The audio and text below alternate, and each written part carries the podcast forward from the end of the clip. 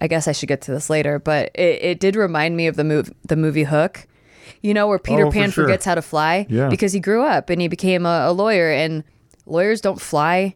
You know, Yeah, lawyers are very believe in fairies grounded. anymore. It's cra- it's tragic. Yeah, and then he he like you know went through that scene where all of a sudden he can see the food Yep. at that feast and it was all imagine imagination but i think that that's actually the key i think imagination and you as a child imag- using that imagination a lot is actually the key to to where you're supposed to go and, Can I and the be a life that comment you're real quick? yeah So you're telling people they should pretend to eat invisible food and then think that that's sustenance. absolutely hello welcome back to shit they don't tell you i'm nikki limo What's up, guys? Crypto King here. apologies for uh, last week of um, us doing a repeat i was sick It's on you. It was on me Nowadays, if you get sick, that's completely your fault. well So you yeah. should take the L. and Yeah. Just take the fucking L and apologize. I attracted that into my life. Apologize. You know, I did. I said I started it off literally saying I'm sorry. is it? But is it? Was it enough?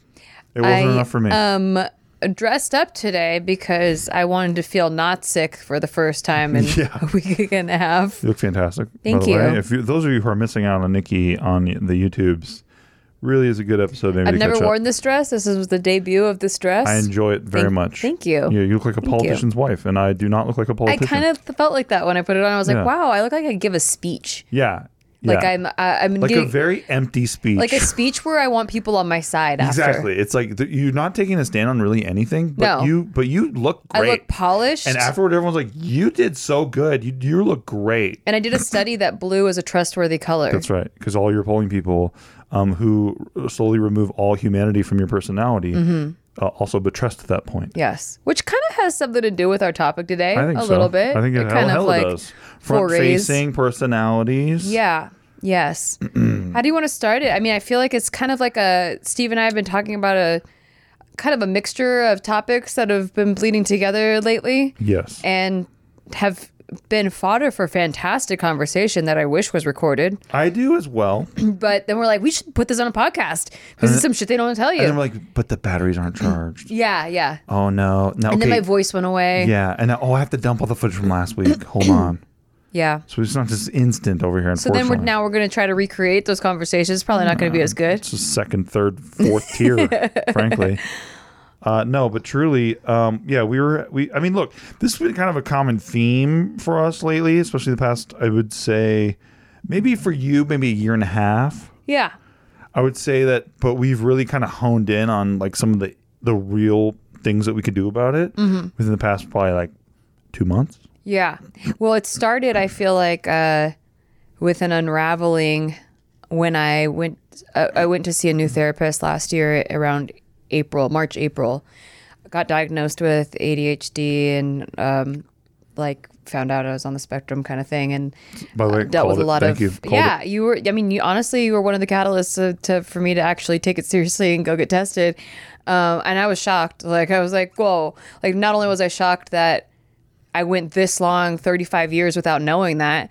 And, uh, but I was also shocked that like so much of my life made sense afterwards. honestly, not to be too corny, but very thankful for a childhood friend of mine named BJ, who is his name. Um, but he he was on the spectrum. Yeah. And um, I remember being his friend, and I remember seeing a lot of the things that you do normally Mm-hmm. Yeah. in him as well. And I remember not thinking that they were weird at all, but then looking back on those things, you know, quote unquote weird, right? Like what everyone else sees as weird, but like for you, it's just your normal thing, Mm-hmm. Right. And so that's why it's it's not the same as like just you're a normal person. Like you have there's a spectrum, right? Yeah. So not putting anybody down, good lord. Um, but I'm just saying I was able to recognize I think a lot of the things that you were doing from the the great experience that I had with my childhood best buddy, um, BJ, which um, helped me see it.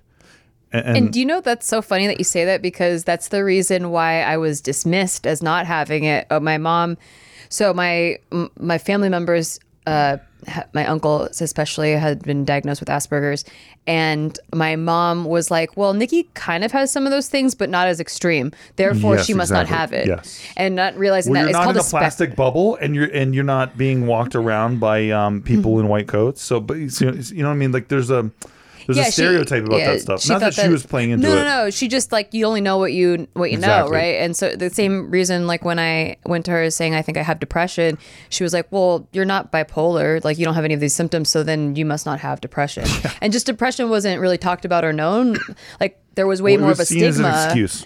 Yeah, for a and, long time, and there was just there was so much unknown about it. We didn't talk about it as much as we do today, so it was just a stigma. It was very, um, very much the older generation thought d- correlated depression with being crazy. You know, like an immense, you know, you're going to see a shrink or whatever.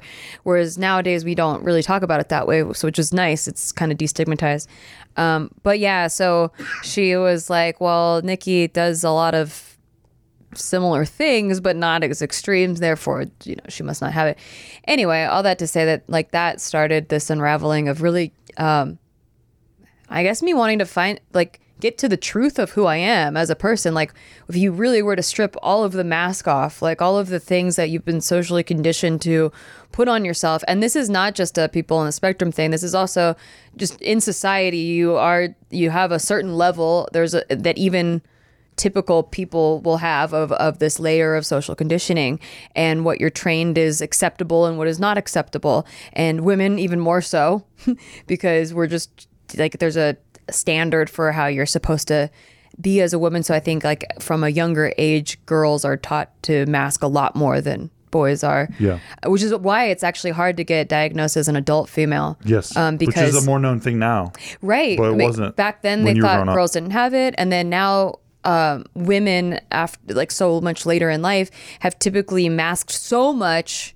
Even as a typical, a neurotypical person, like you're you're already wearing so many layers of masking, trying to be accepted by society, that it's hard to tell if you are, if you are. uh, It's hard to tell who the real you is under Yes. there. You know Yes. anyway, I I'm fortunate that I was in um, a a field that it's more of a creative field, and I get to be more of me than I would if I had You were- maybe it was closer to the surface. yeah Yeah, yeah it was more Whereas raw. uh, people working Some a nine to five. Corp- corporate life, you know, you you have to like Yeah, fit mask in or it, or it. die, you know, yeah. Um, but it was really interesting to me because there was so so many things made sense of of like these social interactions that I had no idea what went wrong and then it come comes to the surface that it's like oh well this is because you you your brain thinks this way and their brain thinks this way and so you have these um false assu- like both of you think you're assuming the same thing so it's like false uh, contextualized assumptions like someone says something and I assume that they mean one thing. So I say something back, assuming that they understand that I'm responding Oh, to yeah. that. And then they're like, they take it, take offense to whatever I said because my assumption was not what they were assumed, you know? Yeah. And you're a little more matter of fact, yeah. um, which I love about you. um, but yeah, like you know, in the wrong a- a- scenario, Yeah. somebody could take offense to that when you're being matter of fact, and you're like, wait, why don't, why wouldn't I be matter of fact? Right. Like if someone got, um, was telling a story and something didn't add up, you know, like Yes, there's a which whole, you've done to me many times. and I, it's you just blow me up in the middle of a story. It doesn't matter if I'm flourishing it to make it a little Yeah. bit funnier. She'll blow it up in the middle of the fucking story. And I'm like, okay, there's two things that, that are going on here. Either number one, she's a comedy saboteur who wants all the laughs to herself, and that's the insecure side of me, right? That Yeah. was like the very early. And I didn't get that that's something that people could even assume. Like that, that that was a thing that like, oh, I'm attacking you to make you look bad. yeah, or you- whatever. Comedy saboteur, so that you can you the laughs are for you. Yeah. Oh, uh, let me remove some of that laughs from him, and now it's more about me again. But no, that not was not you at all. That's not. That's the further thing from you. Um, you're you're the least selfish person I It's know. more like you're telling a story and now I can't focus on your story because there was an I'm locked inaccuracy. in. What happened There there? was- wait, there was an That's inaccuracy. We didn't live there. We lived at No, this we actually place. lived at this- we didn't live at the funeral home place. We lived at this place. But then it's funnier for Steve's story if we lived at the funeral home But place. I didn't get it because my brain locked on to that inaccuracy, and I needed you to know, not from a Which we place did of live at a funeral home, by the way, yeah, we did. But it, it's like I didn't understand for so long that my brain was like, "Oh, I would like to be accurate in my storytelling. so if someone points out a- an inaccuracy, it's thank you for pointing that out so that I could correct my story to be more accurate." I I didn't understand that people saw it as me going like. I'm taking the light out of your story, Yeah, you it- know. it- well, it's a stupid. Um, honestly, it's part of the um, the great defense of man, right? Where you know we're all in a scenario where we're maybe exposing ourselves, being a little more vulnerable than maybe we would like to be, and then someone comes in, and so we assume the worst possible intention behind it Yeah. as a defense mechanism instead of just like trying to find the humanity in it, which we all do. Good lord, I do that all the time too. Um, but trying to zoom out a little bit and like reassess and see like the humanity of people's intentions helps me a lot. Hope it helps a lot of people a lot. But yeah, it helped me understand your situation a lot more, especially the more we talked about it. Yeah. Yeah, no, it was super uber helpful because now when those situations come up, I have a place that's like, oh, is it could it be that my brain interpreted what they said as this, but really they thought they were saying that or I I mean it, to most people like there's it's being interpreted as this Yes. and it allows me to like really understand the differences in thought and not get so I used to give. uh, well, I still do sometimes get really emotional when I'm misunderstood because yeah, I, well, you also mask a lot because you have to because of what has happened to you. yeah, in the past. Um, so you revert to people pleasing a lot more than you would like to, just to try to make up for that. You're you're like, I don't want to be wrong here. Yeah. So let me like cover who I am like a little bit here, and and try to appease you. And so nobody's really winning from this interaction because No. I'm just appeasing you. And you you do this a lot. Yeah. But then you're not really being productive with that relationship because you're just appeasing them, and then they're Mm-hmm. and just hoping they still like me. Yes, and then yeah. so it's just a transactional. Like I hope they like me, and then they're like, "Oh yeah, Nikki's cool, man. She's like super agreeable to all my viewpoints." yeah, and then as my authentic self slowly dies inside. dithers and dithers away. Yeah, Yeah, and then I wonder why I'm so depressed all the time. Exactly. yeah, so there was this unraveling that started last year and it was super helpful. Um, and I really felt like I was getting in touch to like the the raw root of of where of who I am and where my passions are and where I derive happiness from without external uh, external sources, right? Like where like what's the path I'm meant to walk that's like coming from a pure authentic place. where's, where's your engine at? Yeah, yeah. Yeah. Without if there, if I, I want to say if I lived in a vacuum, but part of walking that path would be to share with other people. So it's like not, but what's not ego based? You know, what is more in alignment with with who I am and what I feel is is right. And I think that finding that spark that we've talked about before, like the thing that leads you to those those feelings of having that spark is your intuition telling you that that's the way that you're supposed to go. Yeah. And then we did an episode last year at the end of last year when we bought a house um, here in Vegas when we were moving to a different state about the hero's journey and about answering the call and where you're you're um, you get uh, everyone gets a call. No one's special in that. Like you're, you're getting a call from the universe or what this little voice inside you that's like, hey, I kind of like this direction. I really kind of want to go this. This way makes me happy. I'm feeling like these sparks of joy that I ha- that I don't feel in my everyday life. I'm over here working my job, being a productive human being, and I'm feeling this like tug that I'm supposed to go this way. Everyone gets those feelings. You don't get to choose when you get those feelings, but you get a. It's called getting a call from the universe, and I don't know anyone who hasn't had that at some point. right every you- i think that Like my own father, who I thought was the most like rigid, um, you know, te- um, logical thinking person ever.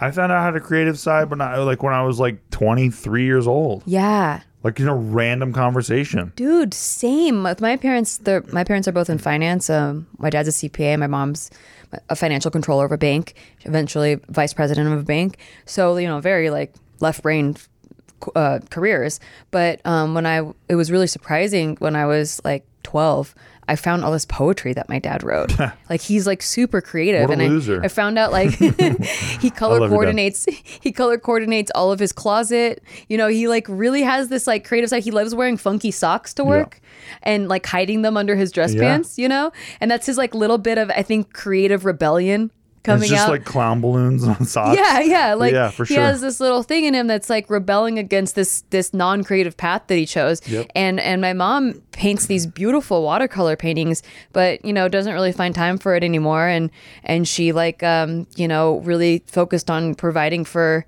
the kids and both of them working full-time jobs in these like very left-brain careers finance analytical careers and i didn't find out till later that they were actually really creative people and i think that a lot of people kind of have these sparks and they just don't think it could be translated into a career so it's just a silly Yeah. just a silly hobby that Oh, they have on the side I got to grow up a little bit mentally. yeah exactly it's like yeah i gotta grow up Got to grow up.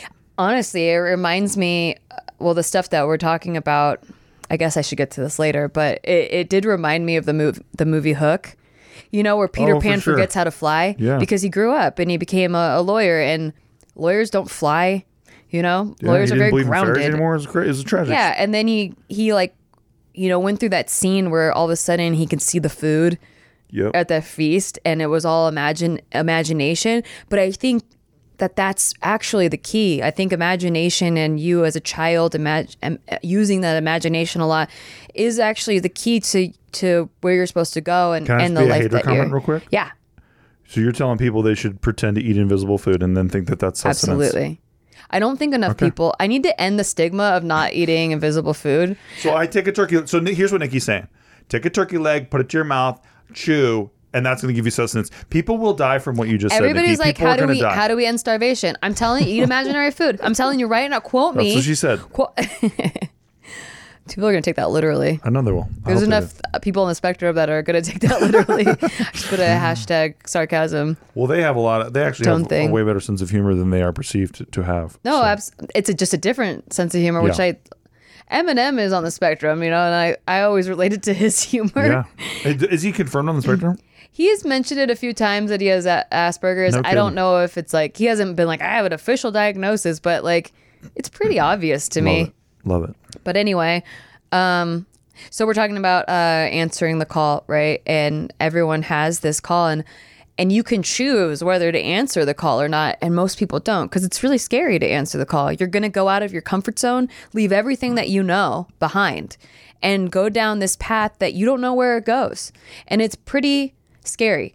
But I think that both Steve and I have gone through a lot of cycles of answering the call and i don't know i don't know what in us made us want to answer the call more than others this like um i've had it since i was little where i was just like i would rather and like go through this unknown of things that feel good feel that feel right Yep. than this this way that everyone says is the correct way to go but feels wrong to me it's like not in alignment with how I feel I should go.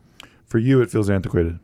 Yeah, and it, and it feels it literally feels wrong. But that is an attack on some people's way of life, which is wild because you're just talking about yourself. right. So I did bring this up. Or the, it, actually, I didn't bring it up. I brought uh, it got brought up to me Many times. Um, in a recent conversation with somebody who is in a more corporate career path, who is choosing to leave behind, had a quick foray in uh, a creative field, and has decided that actually for them the better path is the corporate world. They feel more comfortable is there. great. They thrive there, and I was like super supportive. That's awesome. Very happy for them. Yep. They're crushing it, and I'm like couldn't be more happy. But just because you're talking about like leaving your comfort zone doesn't mean it's comfortable for everybody. right, You know right. what I mean? Like uh, that, that, that. It's about like your fit. Yeah, exactly. And that's all I've ever preached to people is finding something that's in alignment with with you, with Yes. what feels good to you. The problem But, but, was but real quick, but it sounds like when you're saying that, like, like there's this voice and it's like trying to come out, and then we also we also we stifle it. But Uh-huh. it, to some people, it sounds like you're saying everybody should just open that voice up and pry it open and see what happens, and like go make that your livelihood. But like that's not what you're saying. You're No. saying, hey, like listen to it, see what it's about. But that doesn't mean it's like your fucking future. Oh yeah, I mean, well, okay, now we're going off on a couple of different tangents. We'll come Yeah. back to this f- story with this friend, but um a couple of times on the show people have misconstrued us saying that there's an alternative path to college as us saying don't go to college. Don't go to college That's anymore. absolutely not what we're saying. But they'll still hear us saying that. no. We've said it so many times. We've said it so many times amazing. that I, I'm like, if you if you see that your career path of what, what you feel pulled to do Doesn't align with college. no requires college Oh, yeah. go to college Please go to college. absolutely 1000% go to college what i'm saying is that there's a whole bunch of people out there right now and i see it on twitter all the time i'm actually following a bunch of random people from back in the day when i did followbacks and now i'm like following a bunch of people who when i followed them they were like 13 i was Yeah, like yeah, doing yeah. followbacks and now they're grown-ass adults out like years removed from college and they're having a really tough time out there and they feel like well, one, there's this huge wealth class that two, they were promised that if they graduated college that they'd have like some sort of job security to pay back their student loan debts and they got fucked by the system. And I am not saying the system fucks everybody, nor am I saying don't go to college and um, you know, you know, fuck the system. I'm saying that there is an alternate way. So it should be like a beacon of hope, a light that like if this way is not working out for you and you gave it your all, maybe try this other way that like maybe See if you're happens. you're getting a voice inside kind of steering you towards a different direction that like see what you have nothing to lose by by trying that way and that and that's been skewed as us saying like don't go to college when all i'm saying is that college is a very traditional pathway that used to provide a job security that college tuition was seen as an investment that could be paid back within a year a couple years of salary It's like the American dream. It's Yeah. a fucking scam in, in in from an angle. yeah Right? But from another angle, if you want to be a doctor, you have to go. So what are we talking about? yes So, you know, yeah, but yeah, that'll that'll get construed too. yeah That's fine. i mean don't you love out of context clips? I do. I enjoy it. here's the thing if people if people are out there misconstruing it they don't get it they don't get it and actually i want to touch on that later um, of what makes because i used to get fixated on why people get so outraged by me just saying that there's another path. And i think i've finally figured out why. And we've kind of c- talked about that this this morning we'll, we'll touch on it later. Anyway the way that this conversation happened with this friend is that i'm happy they found their path very happy that they've uh, realized that it actually is more in corporate America and they feel really thriving there. The only problem was the way that they brought it up was that uh, like they're doing a real job now and the thing that I'm doing is not a real job. Yes. And this isn't the first time that's happened. Yes. But it was more surprising, I guess, that it came from a friend, and two, two after being in that field, that she still had that stigma around it. And it's not, I'm not even blaming this person because, like, they're very open to hearing my my perspective and It was you just know an interesting way to look at it it. was just yeah it kind of was jarring at first because um i couldn't i guess believe that the stigma still exists that creative fields are still looked at as not real jobs that the only way that it's considered real is if it's this traditional pathway. And I would think that in 2022, when we have the internet and there's so many opportunities for creative people and creative outlets have very much become like a real paying jobs. I know people that make six figures selling their stuff on Etsy. You know, artists are finding a way to thrive because there's so many more doors of opportunity that have opened because of the internet. You know, the internet is a double edged sword and there's a lot of like terrible stuff that has happened because of it, but there's also all these opportunities, which is really awesome. Um, and I felt bad that there was still this stigma being promoted that I've heard since I was a kid. Same. That if I was going to be an artist, I was going to be poor the rest of my life. Yeah. It's not real. It's a pipe dream. Eventually, but like, what do you really want to be when you grow up? Grow up. Because it can't be art. It can't be anything creative. It always goes back to grow up. And then, uh, you know, this person was like, okay, but you get to do a fun mm. job. And I was like, but if it's so fun, why are you leaving? If it's so fun, why? If you've been given this opportunity and it's so much fun, why are you leaving? And and this person was like, well, I guess it is hard in a different way. It's more emotionally taxing, but my this new job is hard because I'm going to be spending so much more time doing it. And I was like. So you don't think creatives spend 40 hours a week doing Bro, I would almost argue they do double that. Yes. Yeah, but and then they were like, "Well, but you don't have to answer to a boss." I'm like, That's not true either. that- your first of all, your customers are your boss. Yes. Second, oh, that's such a see that that just you don't understand like some of the fundamentals of business actually, like of of having a um a customer driven business. Yeah. Like maybe you understand like a corporate side of it where like you're working somewhere and they already provide you the customers so you don't have to fucking sweat it. But that that is such a misnomer. I mean, I'm only saying that because my father owned a business when I was growing up, and like, dude, like, like customers is like literally your lifeblood. Like that's what that's what Yes. your business is. So there's this thing with Mm. art. You hear about tortured artists, and this happens all the time with YouTubers and pretty much any creative field that I've ever talked to anyone in. Once once they become a professional in that creative field, there's this um, tortured artist thing where this art that I do sells, but it doesn't feed my soul Happens to everybody. this art feeds my soul but it doesn't sell so you, then there's this this tug of war balance that you have to find between creating work that feeds your soul but also creating the work that you need to make to make the customer happy so that you survive off of it. Absolutely. Not everyone gets to go make indies, dude.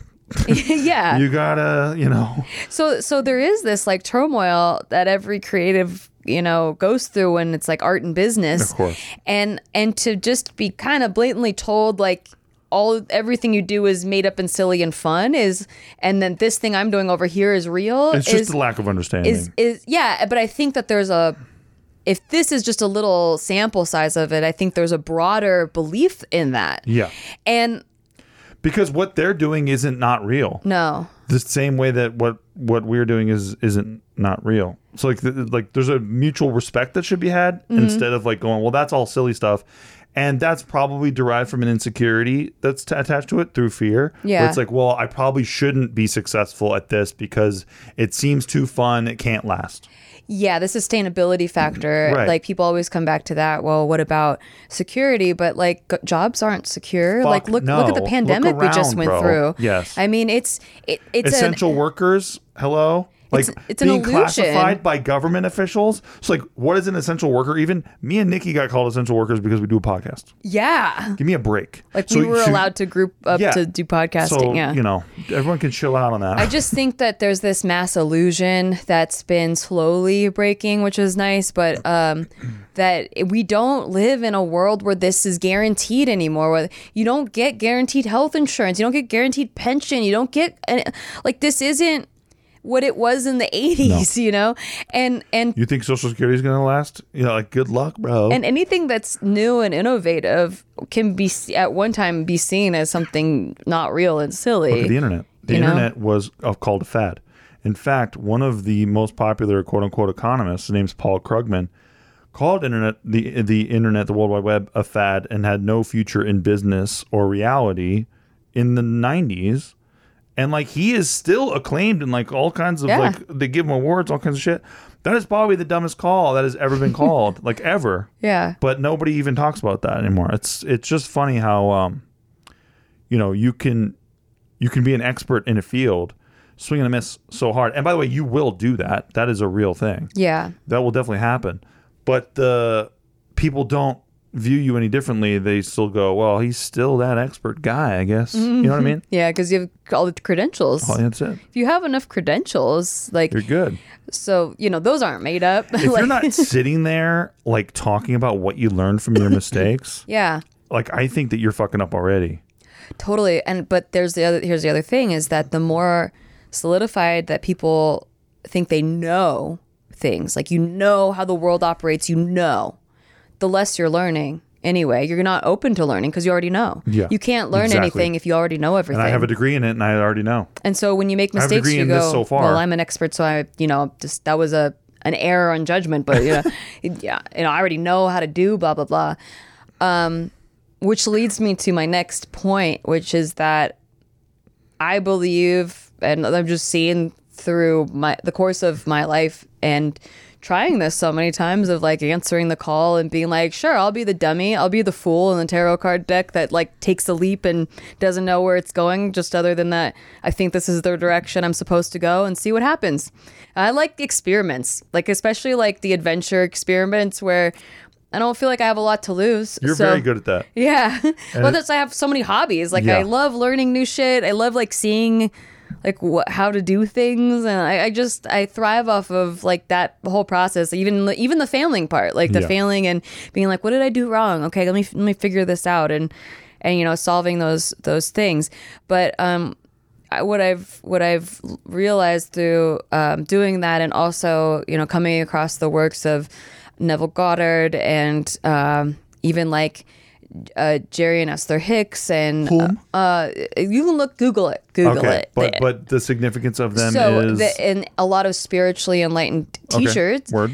uh, uh, teach about how um, your that you can literally create your reality, Hmm. and a lot of people don't like to hear that because it means that the reality they're they've they're in right now, if they don't like it, then they have some responsibility in creating it, and so people you know are very turned off to that, and especially since we've been conditioned to believe that that we don't believe something until we see it Yeah. when it actually operates the other way around and this is through all spiritual teachings and like all all kinds of works have been done on this where our brain is so powerful actually that our beliefs create our thoughts and our thoughts actively create our reality as if we're living in a simulation and it's rendering it in real time Well, I don't know what you know. Speaking of rendering, wow. Mm-hmm. Um, what, I don't know what you know about special effects, but one of the most fascinating things about the entire industry, which I find very fascinating, um, is the way that artists are the visionaries who almost like plant the flag in a in an unknown place and say, "I want us to go here," and then these visual effects artists are like, "Okay, how do we get there?" And then they practically try to actually figure out how to do it in the same way that like we have a fucking space program because people like th- there were there was I mean, dude, there's so much about like going to the moon, but like Yeah. there was a very famous um, um, movie, like very old old movie about like this this guy who fires like a bullet at the moon and then like you can see the moon's like a guy's face and like Yeah. he gets hit with the bullet oh and i've he's like seen a kind of cartoon like that yeah it's a very famous old Yeah. movie right but like that was like the vision of like we're going to go to the moon we'll get there somehow yeah you know and that that was like that's what that's what I, I wish more people instead of seeing artists as silly and like they're they're Yeah. young and they need to grow up but I wish and there is some of that of course in Sure. everything like you have to mature as an artist always Mm-hmm. but I wish that people saw them more as the pioneers and visionaries in the, in that way where it's like they're, they're they're creating a world like Asimov right or like um any of these great science fiction writers um, imagine these whole worlds, and now um, audiences are obsessed with them. yeah You know, like like we're like how many space operas, like Star the, Wars. Some of the only relics that we have from ancient histories are are are the art that's left. Like Absolutely. that. Like that's some of the only stuff that we have so you got left. L. Ron Hubbard, you got Asimov, you got all these guys out there calling shots, and then you have artists today still rendering their worlds because they found them so inspirational, and so they're bending our technology towards vi- uh, like actually visualizing and exploring those spaces. I mean, look at Tolkien. Tolkien was like, hey, there's like this old place and like there it's like Mordor and like there's like all these little dwarves and uh, you know hobbits and that's like the entire fantasy genre is mm-hmm. because that guy called his shot and now everyone's trying to render and create and like you know experience and like go there. And like but but it's about making giving humanity goals and then seeing what we do with them. And Yeah. I, I just think that artists have such an important place. But again, it gets it gets beaten to death with the grow up. yeah, shit. and it took me a long time to realize it because of that too. Even I, like in a creative field, maybe like, "What am I doing? I'm not even contributing to society." Blah blah. You know, because you get you do get wrapped up, and you're like, "What is the whole point of this?" I'm going to be a starving artist. Yeah. Well, we have to go on a break, um, Yes. but when we come back, we I'm going to come right back to this topic because there's a lot more to say. We could do fucking three of these episodes in a row. Honestly, we just love talking about this shit, especially when people bring stuff up, and I'm like, "How? Wait, you think that? That's weird because I don't think that." Yeah, yeah, yeah. And it's we have a discussion really about it. Yeah. All right. Buy whatever we tell you to buy. Thank you.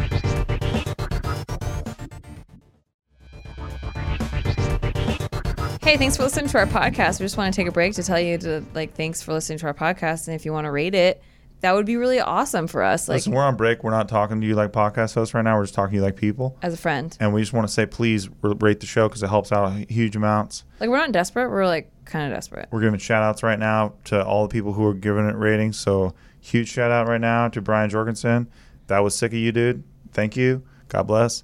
Uh, huge shout out right now to Mark, Mark W. in Springfield, Connecticut. Back to our podcast. Jenny Blake Hey, back to our podcast. Tuscany, and back to our podcast. God bless you. Thank you. Steven. Huge. Thank you for supporting the show. Okay, we're back, and I hope you bought whatever we told you to buy because we're starving artists. So Thank you. Oh my god, thank. we need oh this my to work. gosh. um, you know what's funny when you talk about like people saying artists are silly and make believe when like humans were put on the earth without any manual and like we're literally operating by a bunch of rules that people made up. Like people know it. made up You know it. laws. People made up like the little like. Uh, you know what like the numbers of laws and like what number law thing is and, they, and then they made up a profession Hey. that only people in that profession know the the code of law It, There like weren't robots like in the early 1900s, but there were depictions of them. yeah You know what I mean? Through artists. So like, let's all chill a little bit. There were also depictions of like small computers. Yeah. Like you know what I mean? Like Star Trek. Yeah. They had tricorders and like you know Star Wars. They got like little tiny computers compared to like the computers that we had at the time, which were fucking the size of a room. yeah So like you know like you can say what you want, but artists who are like projecting or or you know you know projecting I think is fair, but a future where this is possible bends um, people who are living in reality to try to strive for those goals. like picture- I well- wonder if I could build that well what or it make that. does what it does is it cha- it changes it opens your beliefs into what's possible right Oh yeah. and so How about a rocket that can land itself? How- like what Elon's doing. You can literally launch it into space. It will come back into Earth and it will land and you can recover the object that landed itself, didn't destroy itself like we used to do. Like it used to be like you you want to launch, you have to leave something behind, it gets destroyed in the process. Yeah. Now you, it can land itself. Like stuff like that is is only brought about through imagination. Yes. And artists are the fuel for imagination. Yeah, well, what happens is when the artist suggests something, it's like, haha, that's silly, that's science fiction. Going to the moon is science fiction, Mm-hmm. blah, blah, blah. But then it opens people's mind up to like, well, what if we did go to the moon? And then you start you start playing without them knowing it. Yeah. They start they opened up an imagination in Yes. the in the person receiving this idea instead of like they, they the person receiving is like that's silly, but what if that were possible? And they start to like go into that realm. And when you get enough people that believe that, that's when you can hit a tipping point where it does start to form into a reality. Absolutely. Because enough people believe that maybe that is possible. And then the actions happen because the thoughts come like well how can we make it possible and then the actions happen and then oh my god it is possible until it's widely accepted because now it's a new reality like and then the people that are just reacting to the current reality are like well of course it's possible and so I see it right now in front of me yeah. It. Of But those are the people that are in the comment section Yeah. going like, you can never do that. You might as well just fucking die. You'll never be able to make that. Yeah. It's like, yeah, dude, cool. So I think that, and it's, I don't want to even blame them because I think that we're actually conditioned to only believe what we see in front of you. Like, you know, if you don't see it, then don't believe it. You know, if you haven't seen it with your own eyes, someone could be lying to you. You know, don't get scanned. People are more afraid of Yeah, seeming silly. of seeming silly Yes. than they are of taking a risk. I that's what I've noticed. The number one inhibitor That's right. of people following like that that spark, that you know that that that thing that that unknown is that they don't want to look silly to Mm-hmm. their friends and family and their peers and you know be discredited in their circles There's and a very um, famous now publication from like the early 1900s, and it was like the same year that the Wright brothers flew, and it was some guy who was, or like a journalist at the time, who was saying, "Man will never fly. Like we we were we are not meant to." You know what I mean? Like Yeah. and, and that, by the way. It's perhaps like the most remarkable thing that happened to that entire mm-hmm. generation, right? That man eventually flew and like they were able to experience it. And now when we get on an airplane, it's so routine to us that we close the screen and we complain about and it. And we bitch about it the whole time. But like think about how amazing it is for our generation Yeah. and for like for the really the last century of humanity that we can get on a plane and we're 30,000 feet in like 15 minutes and we're bored. Do you know back in the day when commercial air air travel first was happening that people used to dress up for it? It was like I it was know, an event. So sick. it was like oh my, this is an event Yeah. you know airline stewardess were like like, one of the were like models like and air uh, pilots were like these heroes it was like crazy Yep. and you like you dressed up to go on the airplane because it was like crazy deal. yeah it's a big deal I love it. I think that's so funny, and now we just get in there on our sweats and we're like, "Ugh, this line, this security line's so long." Ugh. Made me take off my shoes. It's so it's honestly so wild. like the perspectives are so funny on all of it, and that's all it is to me. Is funny. It's silly, yeah. yeah, And that, but I think that's it's it's good to zoom out and see the silliness of it. Yes. And and I think the, the more that I've gone down these roads of being like, well, what happens if we do that? The more the sillier things are, and the more I'm like, if I we talked about like if we if our life was a sitcom, I would call it unrealistic writing oh yeah. because yeah. of all the silliness that happens on the daily. Look, nobody look. People used to think that I overused the term sitcom wife, and then they all saw you win the World Series of Poker, fourth place. And they're like, yo, I think Steve's onto something. I've actually never seen more of a reaction to one thought that I put out there years ago. Yeah. Of like, I swear to God, my life's a sitcom. And then people are like, yeah, okay, Steve Greene thinks his life's so fucking funny. Like, blah, blah, blah, and like, no, now maybe you guys can understand what's the fuck's going on in my house. And that came from answering a call too. Like but yeah, but four months prior to that, you never played a tournament your whole life. That's true. And then all of a sudden, Nikki's like fourth place, and my neighbor, who's like a, a fucking poker legend named Chris Moorman, he's like, "Steve, this is a big deal. We got to go." And I'm like, "I didn't even know this is that big a deal. Holy shit! I guess we got to go." yeah. But like, that's that's the sitcom of my life. I don't even know what a big deal this is. And then my not to take away from what you did, obviously Yeah. it is a big deal, but it's just so fucking surreal plugging all that in together and seeing what actually what actually came of it. You know what's so funny during that journey is that in that very tournament, the first table I got sat at, I was with it was me and the, uh, this other girl were at a table. We were the two girls at the table, and it the show Queen's Gambit got brought up. You know, it's about this girl that learns how to play chess when she's like an orphan. Yes. and she like. She's on these, you know, some drugs, and she like sees the chess pieces move on the ceiling, and like she becomes this like crazy uh, like idiot savant at chess basically. And she's really stylish while she does it and she's very attractive. And and she goes through this whole like like thing where she goes from being an orphan playing her first chess game to like schooling everybody at chess and at the college level and then just like wins championships. And me and this girl were talking about it and this guy next to us was like i'm actually a, a chess tournament player. And I liked that show a lot, but they didn't portray chess tournaments correctly. And I was like, oh, we were talking about how they don't portray poker tournaments very correctly either. Yeah, like a like, lot of media. like poker movies Yeah. are like just very exaggerated. The Yeah. hands are just silly. Um, and uh, and he asked us if we liked the show, and both me and the girl were like, yeah, but and she's like, but there was something I like off about it. And I was like it was too easy for the character right? And she was like yes that's it. It it seemed like there was basically no obstacles for this character that she went and then she had this like quick little obstacle like where she kind of got too far into drugs and like she lost a, like two tournaments. And then she like stopped doing drugs and like went back up and like won everything. And um and we were like yeah like like it just seemed kind of like too easy. Like the arc just went from like winning to slightly losing to like rapidly winning again and and then I final tabled that tournament at the. World Series. I know, it's so funny. And I was like, maybe that writing wasn't that unrealistic, But- but it was based on my version of reality. Yeah, but also too something that will get missed in that is the work that you actually put in was Yeah. wild. Like I don't think I mean look, like I said, like when my buddies like David So are texting me and stuff and they're like, "Bro, who's your who the fuck is your wife?" That shit makes me laugh more because I know you so well that none of what you did surprised me. And again, not to take away from what you did, mm. I just saw the work you put in. Yeah. So like, but like it, will, I could say that as much as I want, but anyone could just look at a calendar and go, okay, but yeah, but four months. Yeah. And I'm like, no, but you don't understand. This bitch is up every fucking morning. She's doing it all motherfucking day. And it went exactly like Queen's Gambit, though, where like I mean, because they Yeah. cut out a lot of the work she did. She she did study a lot, and Yeah. she she put in a lot of time. She failed a lot with the original teacher. Okay, when she was a kid, when she Yeah. was like an orphan, she was like six years old. She failed a lot, but then she got really good.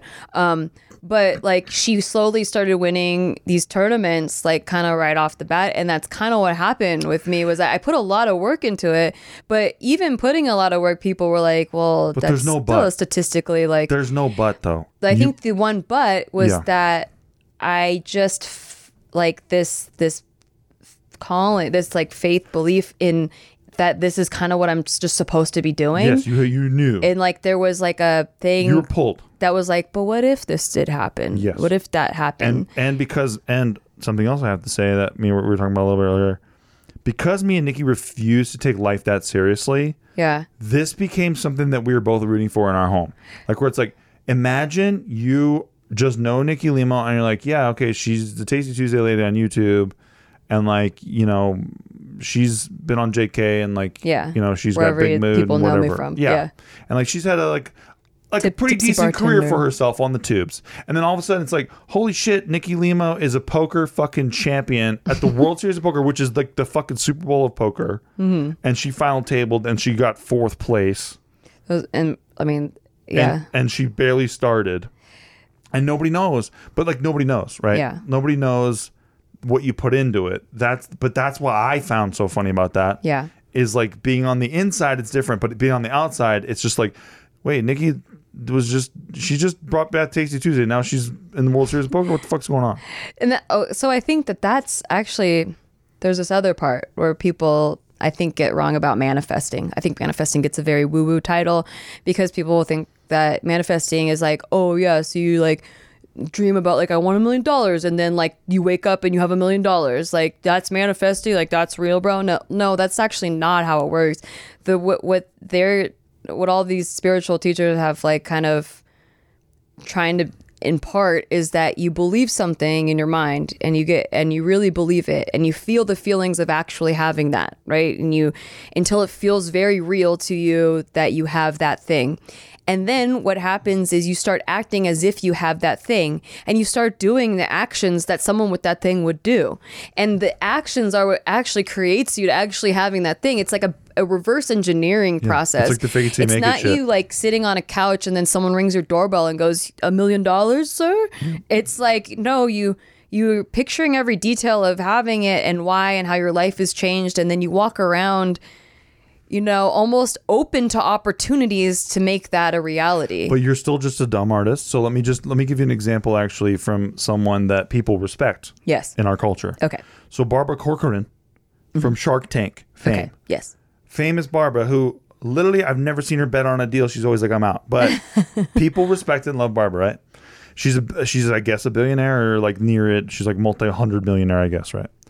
So she actually talked about how um, there was this. Um, so she was working in New York, and um, she had not, you know, she was not doing what she wanted to do yet. She had taken a job delivering packages, and one day she was taking a package to this um, New York apartment, and it was fucking beautiful, right? It was like on the edge of Central Park, and it had its own greenhouse. So like you know you're in you're in a house, right? But Yeah. then it like a whole side of it's like a bubble, glass bubble, and you it looks out into Central Park, Huh. and like it's fucking beautiful, right? right And so she's delivering this package to this woman there, and like this old lady like is like, "Thank you," and she's like, "Um, um, this is a weird thing that I'm gonna say, but um, if you ever want to sell your house or your apartment, can you please contact me first?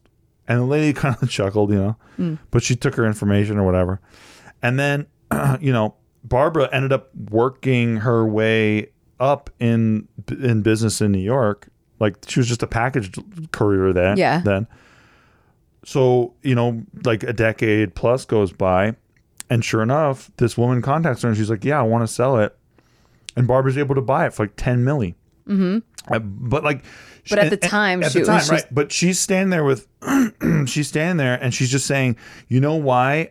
She's like, "It was just the weirdest thing." She's like, "I just visualized myself there all the time." yeah Like I just I just put myself there all the time. Saw myself living there and here I am. I'm fucking living here. and there's so many stories so like that much of that. But Like, that's a practical, like not Yeah. creative brain person per se. Yeah. Like in the cookie cutter sense. Mm-hmm. And they're doing some woo woo ass shit fucking randomly. But Yeah. like it worked out pretty well. There's And, a like, lot of there's a lot of crossover with that. people in like if you th- read the book Think and Grow Rich by Napoleon Hill, he talks about this and he interviewed like the billionaires at that time, like the richest people in the world at that time. This was written in like the 1950s or 40s or something like that.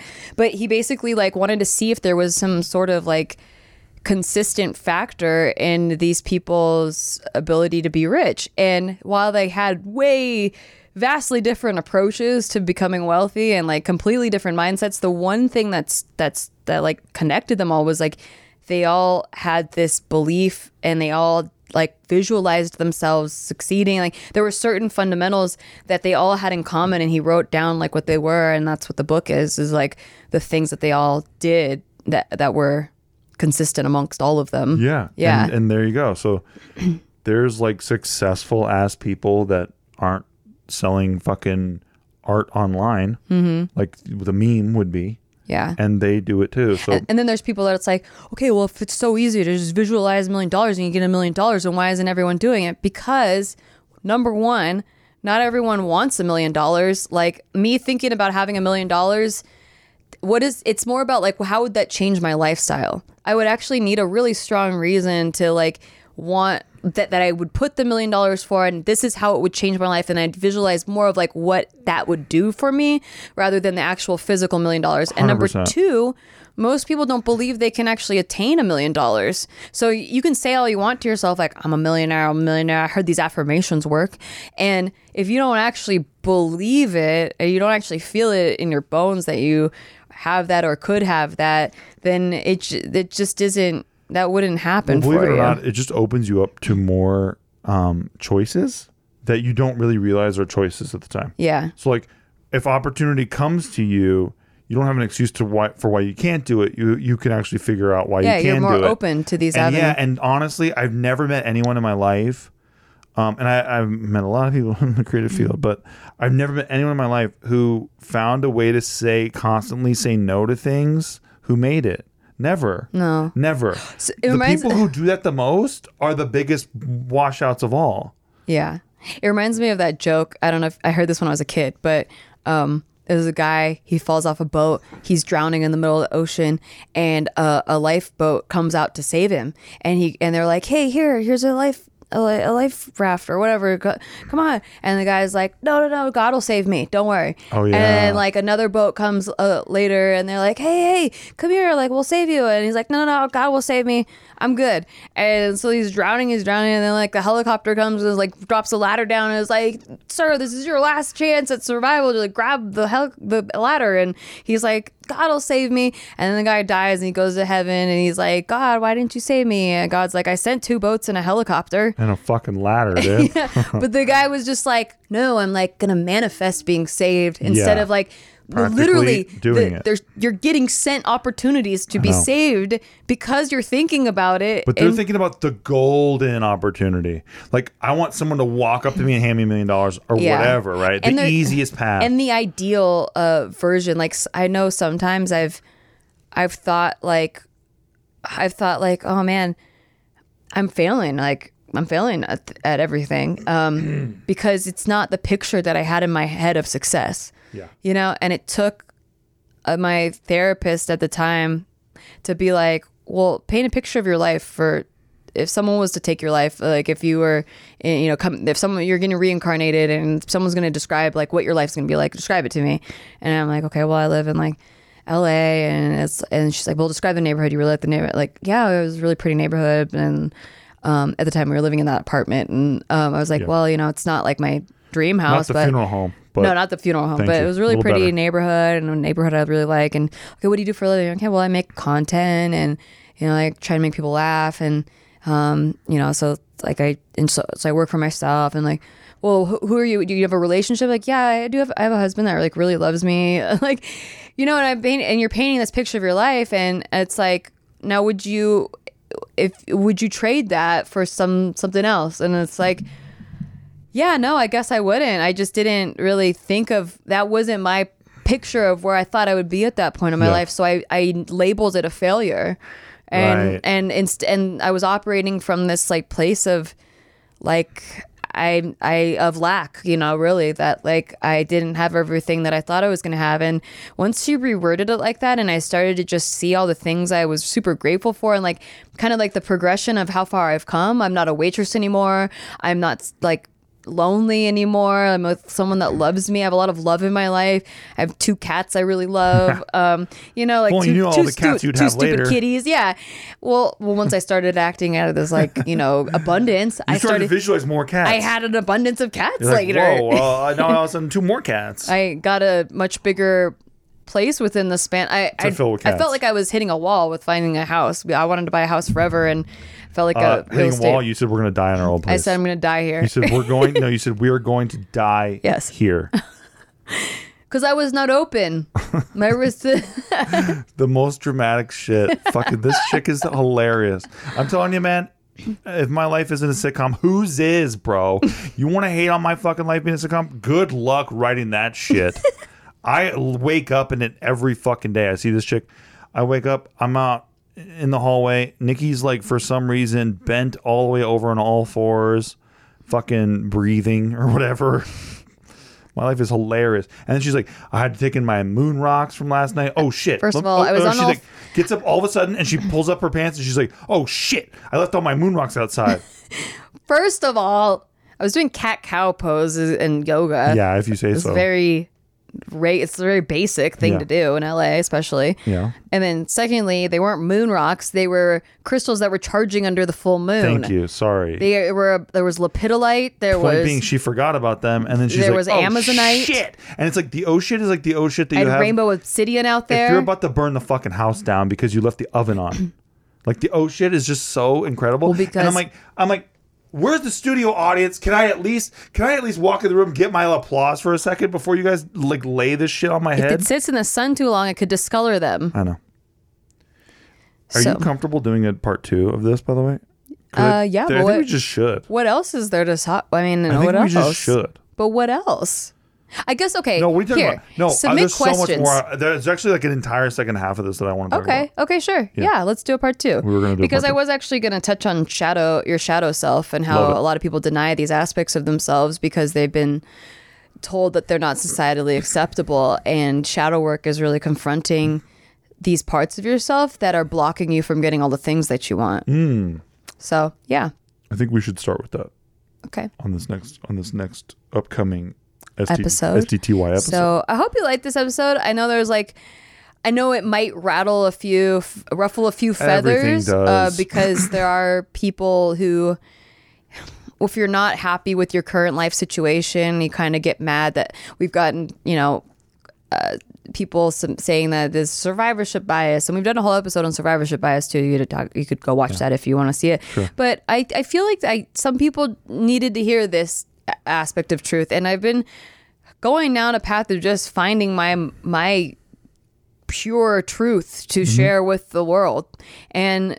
I have noticed lately that it has ruffled feathers, and I was like, "Well, why?" And that's when the shadow work part came in, and um, and so I'm sorry uh, to those of you who are who did maybe got their feathers ruffled and, and maybe you weren't ready f- to receive that message but i think that this message was like for a lot of people that did need to hear it I agree, and but also at the same time, um, always zoom out, always take things a little less seriously because we live in a world now where you post a fucking Twitter a tweet about how you won a fucking stuffed bear at a carnival, and everyone's kind of pissed about it actually. yeah or you Because there's what about this going on there was right a now? joke uh, on twitter where it's like don't do twitter like you post i like pancakes and you'll get five responses like so you hate waffles Yeah, so really, so, So you like, hate waffles. So waffles is just like go go fuck them. why don't you like huh? waffles Yeah. is it because you're you're too elite and Did you, don't know- order do waffles you know anymore Who made pancakes? Guess what? They raped people.